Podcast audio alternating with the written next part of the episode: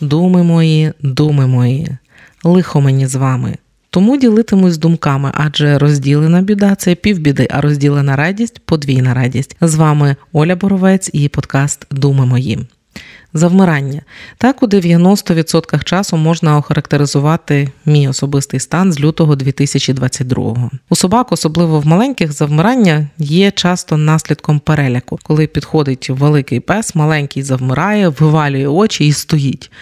Я не про завмирання мисливських псів перед стрибком чи над мертвою качкою. Я про завмирання, коли жене натовп, а ти притиснувся до стіни, щоб не знесли. Я про те завмирання, коли тебе обнюхує великий пес, а ти боїшся рухнутися. Мій великий пес, моя дитина на війні. У своєму завмиранні я навчилася жити. Зовні завмирання вже практично непомітне.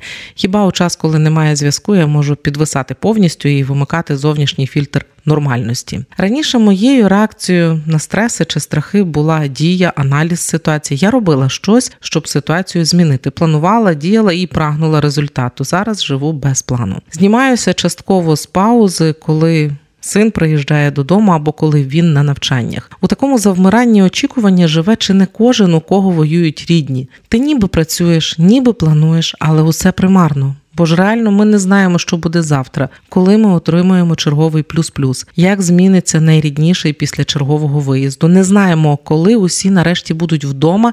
І ніяк не можемо це змінити. Цей стан це як депресія з усмішкою.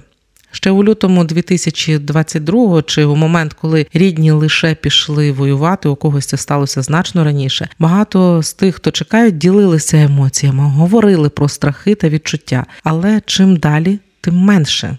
Бо ти розумієш, що чим далі, тим менше навіть твоєму колу цікаві твої емоції.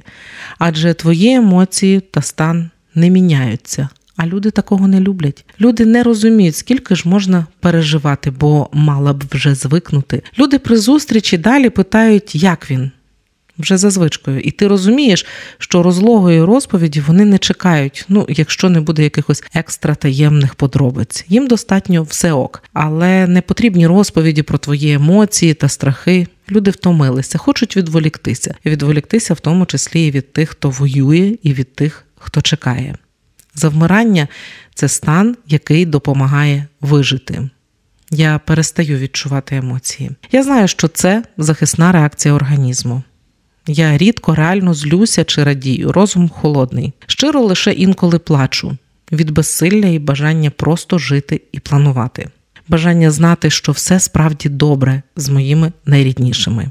Я живу паралельно у двох вимірах, у двох одночасно зовні імітація життя всередині завжди як там Макс. Найгірше, що можуть зробити ті, хто намагаються підтримати, це сказати: треба жити зараз, не можна відкладати життя на потім. Радій кожному дню. Ті, хто чекають, знають це все, але більшість не можуть. Такі поради це як порадити людині зі зламаною ногою у гіпсі стрибати вище. У стані завмирання у постійній масці поруч живуть дуже багато людей. Більшість просто не говорять про те, що відчувають. Є ті, хто говорить про це постійно, але тоді, оточуючи, починають уникати з ними спілкування. Ділюся відчуттями, думками та спостереженнями, аби допомогти зрозуміти. Жоден з нас не може в одну мить припинити війну, повернути усіх додому і зробити щасливими. Але кожен може бодай спробувати не робити боляче тим, хто зараз слабкий, тим, хто чекає, тим, хто вже не дочекається, тим, хто вийшов з життя на війну і не може повернутися. Для підтримки інколи важливо мати з ким помовчати, чи просто когось, хто продукти допоможе занести, хоч до ліфту. Люблю, обіймаю, миру нам та взаємолюбові. Почуємося.